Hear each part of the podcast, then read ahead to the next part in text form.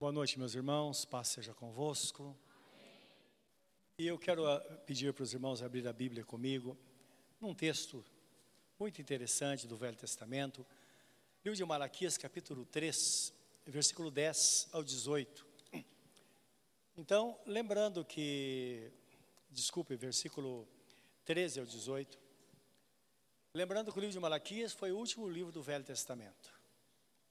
Esse livro foi escrito, e cerca de 400 anos depois, Jesus nasce e entra o Novo Testamento. É interessante que esse livro, ele fecha com uma profecia, onde Deus fala que antes do grande dia do Senhor, Deus enviaria o profeta Elias, e ele ia converter o coração dos pais aos filhos, e dos filhos aos pais, para que a terra não fosse ferida com maldição. E Jesus mais tarde fala que o profeta Elias foi João Batista, que veio anunciando a vinda do Messias, aquele que de fato veio com poder e autoridade para transformar. Ele veio fazer esta conversão, não é? Fazendo com que pessoas transformadas pudessem viver em paz, não é? Então, se nós queremos paz de alguma forma, em qualquer área da nossa vida, só através de Jesus. Para a família ter paz, só através de Jesus.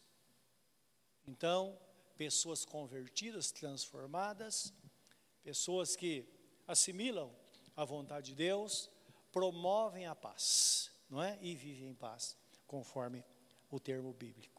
E vamos orar nesta hora para que esse texto que vamos ler agora venha realmente, Deus venha falar ao nosso coração e desvendar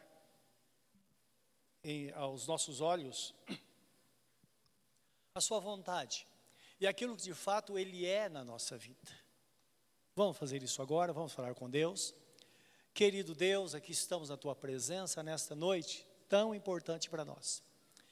Noite de paz, noite de alegria, noite onde temos que concordar que o Senhor está conosco e tem nos abençoado.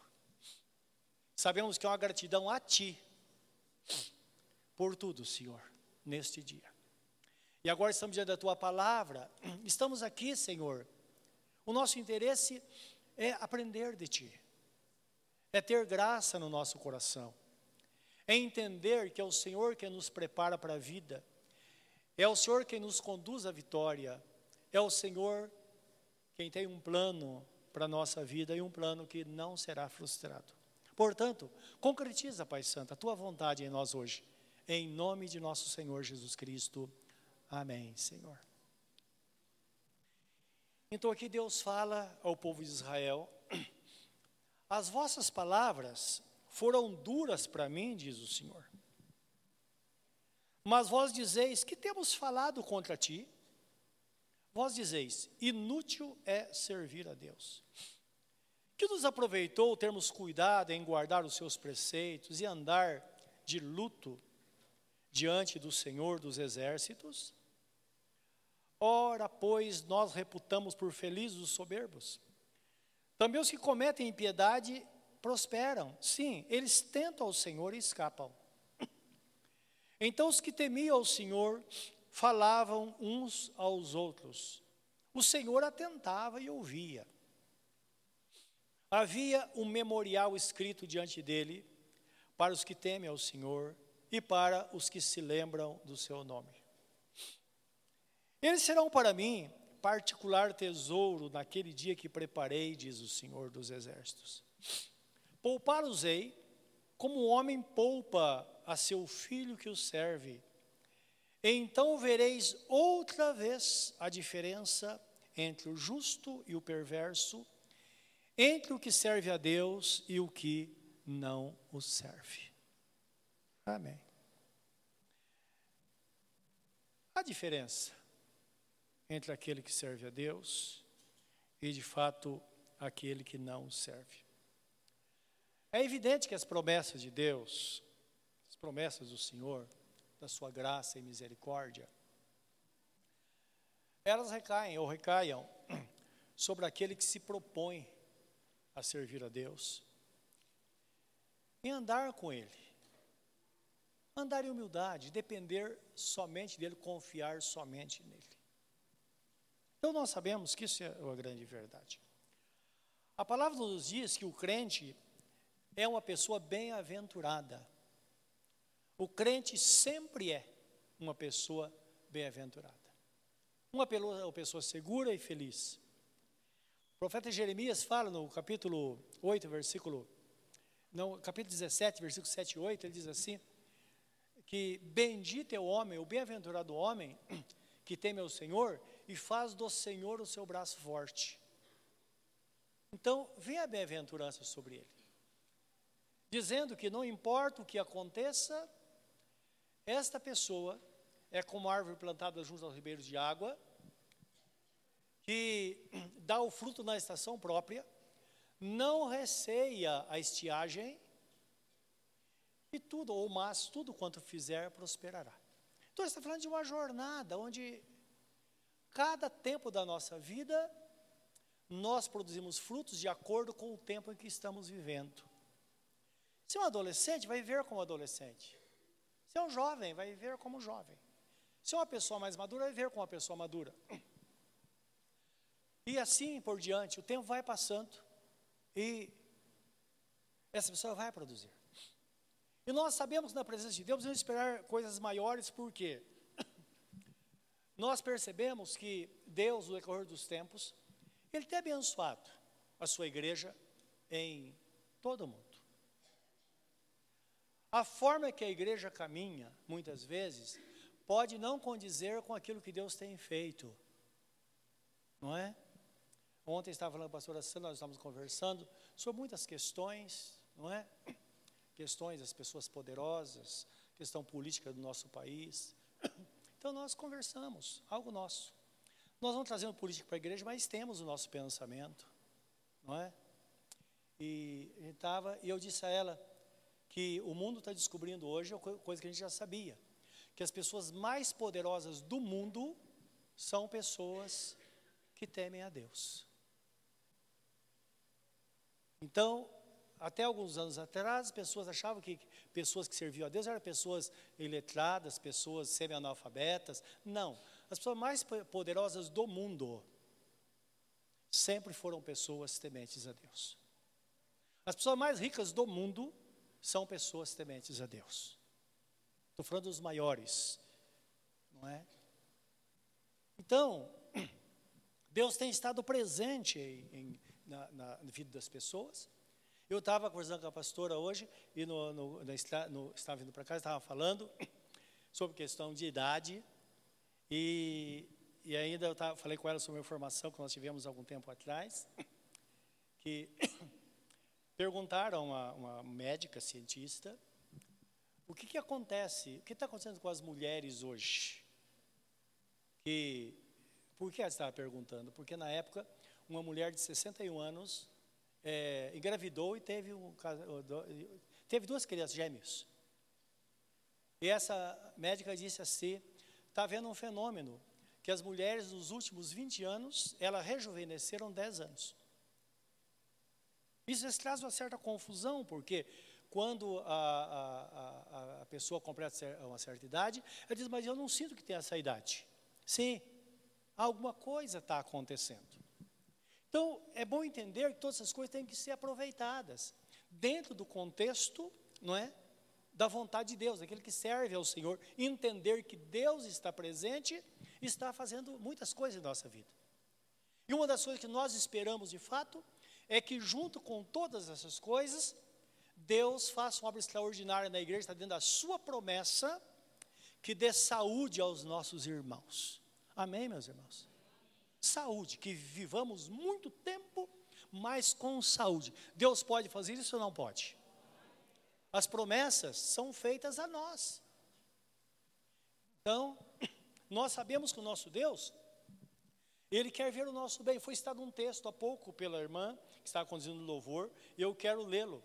Está em Jeremias 29:11. Deus fala assim, não é? Porque eu bem sei os pensamentos que penso de vós, diz o Senhor, pensamentos de paz e não de mal, para vos dar o fim que esperais. Então Deus pensa coisas boas a nosso respeito. 29:11, parece o versículo 12 de 29, diz assim: então orareis a mim e eu vos responderei, quando me buscares de todo o vosso coração. Então ele está falando exatamente isso, que Deus mostra a boa vontade, mas por outro lado devemos buscá-lo de todo o nosso coração, toda a nossa alma, todo o nosso entendimento e todas as nossas forças. E às vezes nós não nos esforçamos tanto assim. E nós sabemos, por experiência própria cristã, sempre eu digo, nós oramos, buscamos a vontade de Deus acerca de alguma coisa. Às vezes parece que não está acontecendo. Vamos prosseguir em oração. Ah, mas não tem jeito? Vamos jejuar. Porque sempre Deus dá nós sabemos que quando nós falamos, Senhor, eu vou te buscar até que isso aconteça, e nós não descuidamos, as coisas vêm. Eu me lembro, muitos anos atrás, nós estávamos numa situação muito difícil, situação ministerial, e na verdade a questão é, nós estávamos num ponto em que a gente tinha a sensação de que Deus queria que nós abríssemos ou fundássemos esta igreja, Igreja Evangélica da Paz, só que nós tínhamos que ter toda a certeza absoluta. Eu e a pastora Sandra, a gente sabia, a gente não ia dar um passo se não tivesse certeza absoluta, e por isso eu disse, nós só faremos isso se Deus falar conosco, fora disso, não. Mas Deus quase não fala, e eu disse, tem que ser de uma forma muito clara, se não, não. Até porque, quando você faz alguma coisa sem certeza, na primeira aprovação, você fala, puxa vida, acho que Deus não está nisso. Então temos que ter certeza absoluta. E aí começamos a orar, e vamos orar. Fiz um voto com Deus, jejuar durante 3 dias, com silêncio absoluto, e foi. No 7º dia de jejum, Deus falou comigo de uma forma clara. Vai, porque eu estou nisso. E aqui nós estamos. E se ele não tivesse falado? Se tivesse falado, essa igreja não existiria. Pode ter certeza absoluta disso. Então, essa é muito importante, isso porque nós temos certeza absoluta que Deus está ali.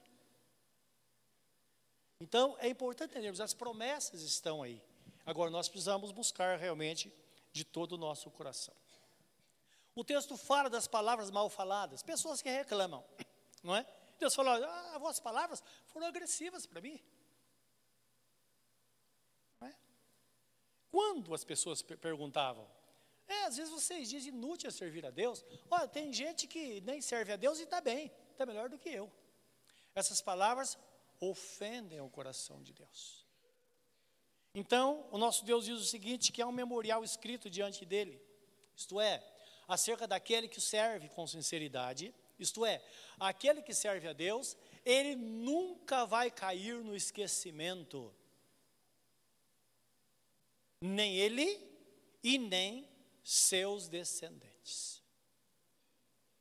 E nós precisamos anunciar isso aos nossos filhos. Os seus filhos sabem que eles têm uma promessa de Deus por sua causa. É preciso falar. Deus fala ao povo de Israel, fala com eles. Andando pelo caminho, conta a história e fala aquilo que eu tenho feito e como eu estou presente e como eles fazem parte disso. Então a promessa de Deus é abençoar até 1000 gerações daquele que teme o nome dele. Quando diz respeito a promessas espirituais e a todas as promessas, a palavra diz, livro de Atos, capítulo 2, versículo 39, a promessa diz respeito a vós, a vossos filhos, e a todos aqueles que estão longe, a todos quantos Deus nosso Senhor chamar. É interessante que ele poderia dizer, a promessa diz respeito a vós, e a todos aqueles que forem salvos, não. Ele diz respeito a vós, a vossos filhos, e agora, todos o que o buscarem. Então significa de uma forma específica, nossos filhos de fato, eles são abençoados, e tanto é, quando uma pessoa às vezes está em aperto, e ela não tem fé, ela não consegue se apegar a nada. E primeiro quando nós perguntamos acerca da fé dos pais. Quando a pessoa diz, olha, meu pai serviu ao Senhor, minha mãe serviu ao Senhor. Então aquieta o seu coração, porque você não é o único. A promessa já está determinada por Deus a seu respeito. Isso é muito importante, porque no tempo certo, Deus vai estar ali. Isto é, quando você precisar, quando a pessoa precisar, Deus vai estar ali. É interessante na Bíblia Sagrada, quando fala dos nomes de Deus, Deus tem muitos nomes. Existe um nome que diz respeito àquilo que Deus é. O nome. O meu nome é Joel. É assim. Então, quando fala o nome de Deus, Ele é o Senhor. Quando você vê na Bíblia Sagrada, o nome Senhor em todas as letras maiúsculas, está falando de Deus, que corresponde a um nome que caiu no esquecimento. Que ele é escrito como em 4 consoantes, Y, H, VH, que como perdeu a pronúncia, então na tradução foi colocado como Senhor com todas as letras maiúsculas, para entender que diz respeito a este nome. Caiu em desuso e no esquecimento, por quê? Em Israel existia um mandamento onde Deus disse, não tomarás o nome do Senhor teu Deus em vão. Então eles não falavam esse nome, era falado uma vez por ano no dia da expiação, quando era oferecido sacrifício pelo pecado do anual do povo de Israel. Então caiu no esquecimento. Agora Deus tem outros nomes, e dentre eles tem um conjunto de nomes, são 2 nomes, Jeová Shammah, que significa Deus está ali. É a mesma coisa de falar, o seu José, mas que José? Seu José é mecânico, dá para entender? Então esse nome não mostra quem Deus é, mas aquilo que ele faz. Então o texto fala que ele vai estar ali, estará ali para quem? Para aqueles que o buscam de todo o coração, para aqueles que o servem. Tanto nós quanto os nossos descendentes, a Bíblia Sagrada nos ensina. Jesus disse certa vez, em Mateus 28, 20, ele diz assim, eis que estou convosco todos os dias até a consumação dos séculos. É interessante que não é só nesse versículo, mas tem outros versículos assim. Ele poderia dizer, eu estarei convosco. Não, ele diz, eu estou convosco todos os dias. Indicando de fato o presente. Como nós vimos no domingo, a nossa vida é o presente. Eu estou agora. É óbvio que no futuro vai ser usado esse mesmo termo. Porque o futuro será presente daqui um pouco, e nós sabemos disso. Mas Jesus vai estar ali cuidando de nós, todos os dias. Então, essa é a diferença para aqueles que servem ao Senhor. E nós bem sabemos que é assim. No momento da angústia, certamente o crente será socorrido, ele vai estar ali, não é? Você se lembra a história de Jacó? Então, Jacó, filho de Abraão, Deus deu a promessa a Abraão, e Jacó foi criado, mas Jacó não tinha essa relação com Deus, como o pai tinha, só que ele tinha a promessa, que ele era o descendente, e o tempo foi passando, depois teve aquela encrenca com o irmão, todos aqueles problemas, ele foi jurado de morte, conclusão, precisava sair do lugar onde ele estava, e ia para a terra dos seus pais para buscar uma esposa, que a ordem divina é essa, não tome esposa dentre as mulheres gentias, mulher que não teme a Deus, vai ser um atraso na sua vida. Então, ele foi, Esaú não, pegou as vizinhas lá e se casou e foi um problemão para a vida dele. Então, Deus tinha a promessa, e se ele não se casasse com a mulher temente a Deus, uma mulher da sua linhagem, não teria como Deus cumprir a promessa na vida dele. Então ele tinha que escolher. E ele foi. Mas lembra, ele foi meio sem direção. Num dado momento, ele estava desolado no meio da viagem, sem saber o que ia acontecer. E ele estava dormindo. E Deus, ele mesmo diz no texto, eu não sabia que Deus estava ali. E de repente Deus fala com ele. E eu queria ler com você esse texto em Gênesis 28 a 22, que é maravilhoso, não é? Então isso a gente entende de fato, Deus sendo fiel, ele confirmando de fato a sua palavra. Então 28, 10 até o 22, ele estava em fuga, não é, do seu irmão, e para casa dos parentes, e lá ele conseguiria ir à procura de uma esposa. Diz assim, partiu Jacó de Berseba e seguiu para Arã.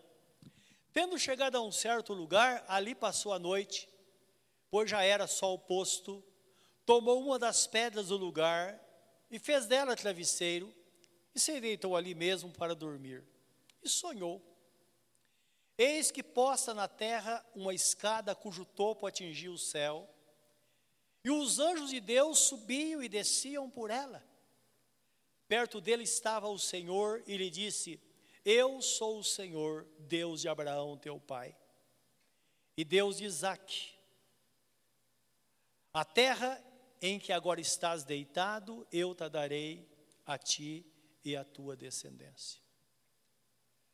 A tua descendência será como o pó da terra, e estender-se-ás para o ocidente e para o oriente, para o norte e para o sul. Em ti e na tua descendência serão abençoadas todas as famílias da terra. Eis que estou contigo e te guardarei por onde quer que fores, e te farei voltar a esta terra, porque te não desampararei até cumprir eu aquilo que te hei referido. Despertado Jacó do seu sono, disse, na verdade o Senhor está neste lugar, e eu não sabia. E temendo disse, quão temível este lugar, é a casa de Deus, a porta dos céus.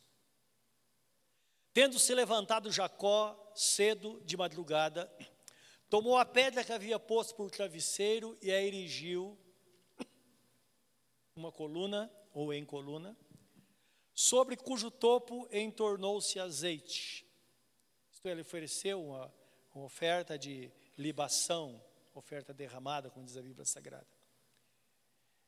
E ao lugar, cidade que outrora se chamava Luz, deu o nome de Betel.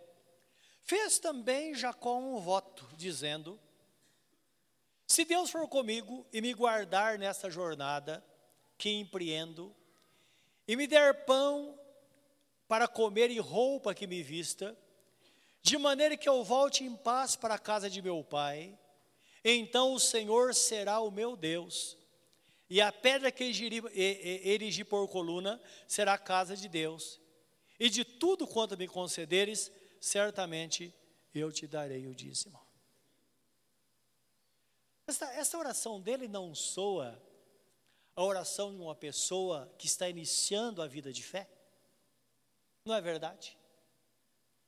Então a palavra do avô que passou para o pai, passou para ele, e Deus fala em sonho com ele. Então ele, dentro daquela situação, ele procura a confirmação de Deus e faz um voto com Deus.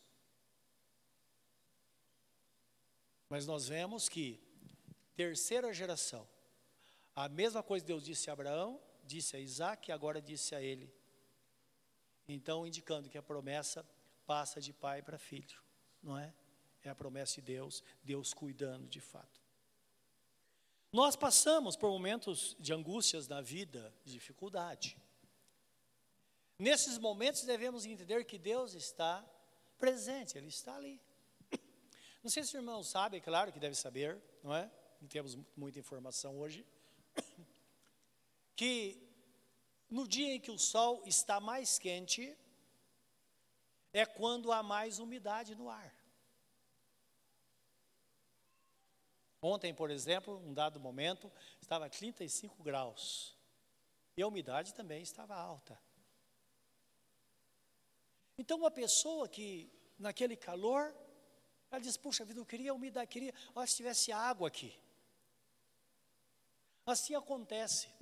Nos momentos mais difíceis da nossa vida, mais quentes da nossa vida, de maior sofrimento, parece que tudo está seco, que Deus está longe. Mas nós mal imaginamos que naquela hora o orvalho de Deus está caindo nos nossos corações. Lembra que fala o livro do profeta Jeremias? Como a árvore plantada junto ao ribeiro de água, que não receia o calor. Pode fazer sol. Então é assim que Deus faz. Ele está presente.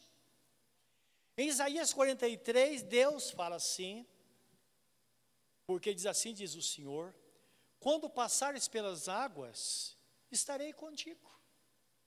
E quando passares pelo fogo, não te queimarás, nem chama alguma arderá em ti. Então Deus, ele dá a proteção completa à nossa vida. Nós vivemos diante de muitos inimigos. A Bíblia Sagrada fala que a nossa luta não é contra a carne e sangue, mas contra as hostes espirituais da maldade nos lugares celestiais. Agora, nesse mover que acontece espiritual na terra, é claro que Satanás, ele trabalha dia e noite e ele usa pessoas. Não é verdade? Então, quantas pessoas são usadas? Às vezes no trabalho. Onde você está? Às vezes em casa. Mas lembra, Deus dá uma promessa, em Isaías 54, 17, ele diz assim, toda arma preparada contra ti não prosperará. E toda língua que se levantar contra ti em juízo, tu a condenarás. Esta é a herança dos servos do Senhor e a justiça que de mim procede, diz o Senhor. Depois procure e grife isso na sua Bíblia. Precisa saber disso. Ora, isso não dá descanso ao crente? Descansa saber que Deus, ele está presente para guardar. Não é guardar em dificuldade. Isso é descanso. E nós não temos exemplo maior do que Davi no Salmo 23. Olha que relação que ele tinha com Deus e que vida ele tinha. Então a Bíblia Sagrada diz que ele estava dentro de casa e ele ouvia barulho dos inimigos cercando a casa dele. Não significa nada. Os servos do Senhor, não. Então, o que significava para Davi? Era o mesmo que significou para Eliseu, quando ele estava sendo perseguido pelo rei da Síria, e o rei mandou um exército atrás dele, para buscá-lo, para prendê-lo. Por quê? O rei da Síria fazia planos de guerra, e aquele plano de guerra era revelado a Eliseu, e ele ficou sabendo. Então, ele mandou que o exército fosse atrás de Eliseu, e diz que fala o moço que andava com ele, no caso, era Giazi, que o acompanhava, que o servia, levantou de manhã, quando abriu a janela, ele viu a casa e a cidade cheia de soldados à procura de Eliseu. E ele ficou desesperado, chegou para Eliseu e contou, falou, olha o que está acontecendo. Eliseu nem olhou, mas fez oração e disse, Senhor, abre os olhos dele para que ele veja que quem está por nós é muito maior do que aqueles que estão contra nós. E a Bíblia Sagrada diz que de repente, quando os olhos espirituais daquele servo foram abertos, ele viu as montanhas cobertas de carros e soldados de fogo. O exército de Deus estava ali para proteger um homem ou dois homens que estavam ali, pessoas que temiam a Deus. Ah, se Deus pudesse abrir os nossos olhos agora, o que a gente veria? Tua vida de fé é isso. Por isso que está escrito no livro de Provérbios, capítulo 5, 13, diz assim, reconhece-o em todos os teus caminhos e ele endireitará as tuas veredas. Isto é, pelo menos creia que Deus está presente, creia que ele cumpre a promessa dele. Quando nós cremos, simplesmente, nós damos chance para ele fazer. Por quê? A promessa foi dada, mas nós sabemos que a nossa fé é que vai fazer com que as promessas se tornem reais na nossa vida. Por isso que Jesus sempre, quando ele fazia uma cura, ele dizia, vai, a tua fé te salvou. Chegando em Nazaré, diz que ele não viu fé ali. Ele não conseguiu nem curar as pessoas. A palavra é bem clara, dizer, ele curou somente algumas pessoas, impondo as mãos sobre elas. Agora, vamos pensar, Jesus impor as mãos para curar? Ele nunca fazia isso. Mas a falta de fé, eles não criam. Se pelo menos eles crescem que Jesus era o Filho de Deus, que ele tinha vindo realmente para salvá-los, tudo seria diferente. Então nós como crentes vamos entender o que está à nossa disposição, o que está diante de nós, não é verdade? E Davi fala isso no Salmo 23, quando ele fala, o Senhor é o meu pastor e nada me faltará. Ele me faz estar em pastos verdejantes, me conduz às águas de descanso, ele refrigera a minha alma. E depois diz ainda que andemos pelo vale da sombra da morte, eu não temerei mal nenhum por um motivo só. Tu estás comigo, a tua vara e o teu cajado me consolam. Então Satanás não vai além, porque Jesus está presente. E nós vemos a alegria do coração dele. O salmista no Salmo 103, versículo 1 ao 7, quando ele começa dizendo, bendiz a minha alma ao Senhor, tudo que é em mim, bendiga o seu santo nome. Bendiz a minha alma ao Senhor e não te esqueças de nenhum dos seus benefícios. Precisamos lembrar o que Deus faz. Ele está presente para fazer. A promessa foi dada, Jesus pagou o preço para que isso acontecesse. E o texto fala, é Ele quem perdoa todas as tuas iniquidades.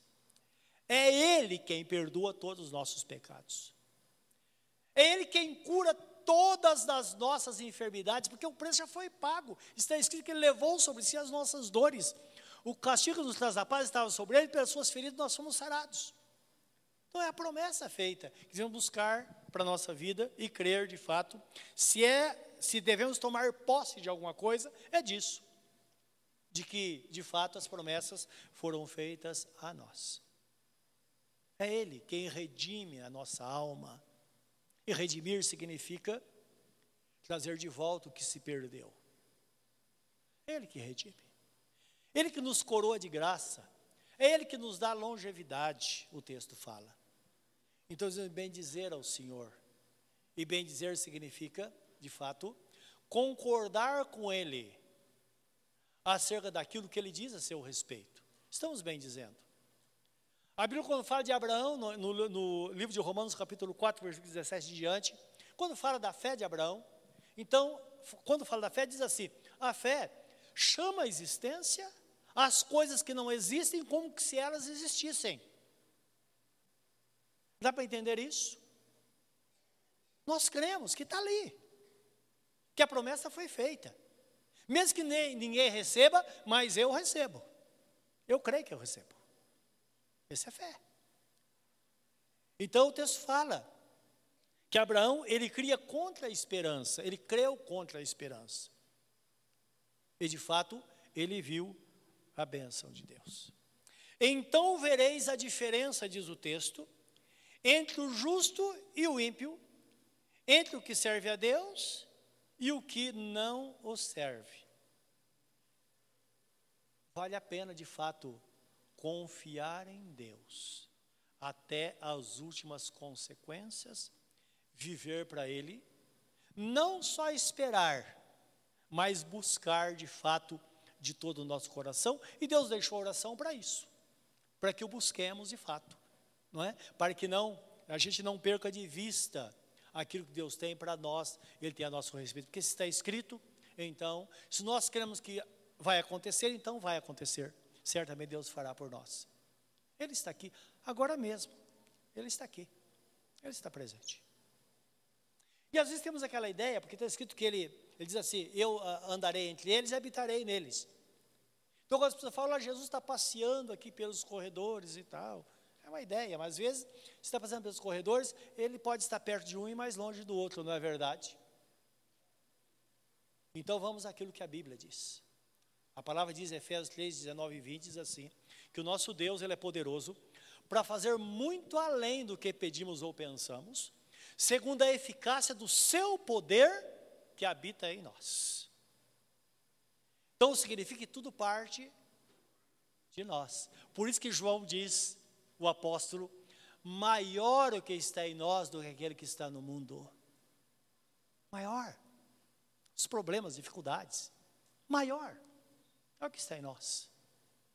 Lá de fora pode estar tudo aquilo que for de ruim, mas dentro de nós está a excelência do poder de Deus. E algumas pessoas que têm autoestima um pouco baixa, a palavra diz assim, a excelência do poder de Deus foi depositada em vasos de barro, para que a glória seja dele. Foi depositada em nós.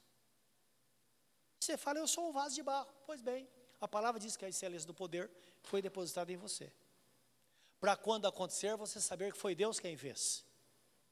Não foi vocês. Não estribe em teus próprios conhecimentos, mas teme a Deus e aparta-te do mal, diz a Bíblia Sagrada. Confiança absoluta nele. Nesta noite, sai daqui abençoado, abençoada, porque a promessa de Deus é para você. Curva o seu semblante na presença dele nesta hora.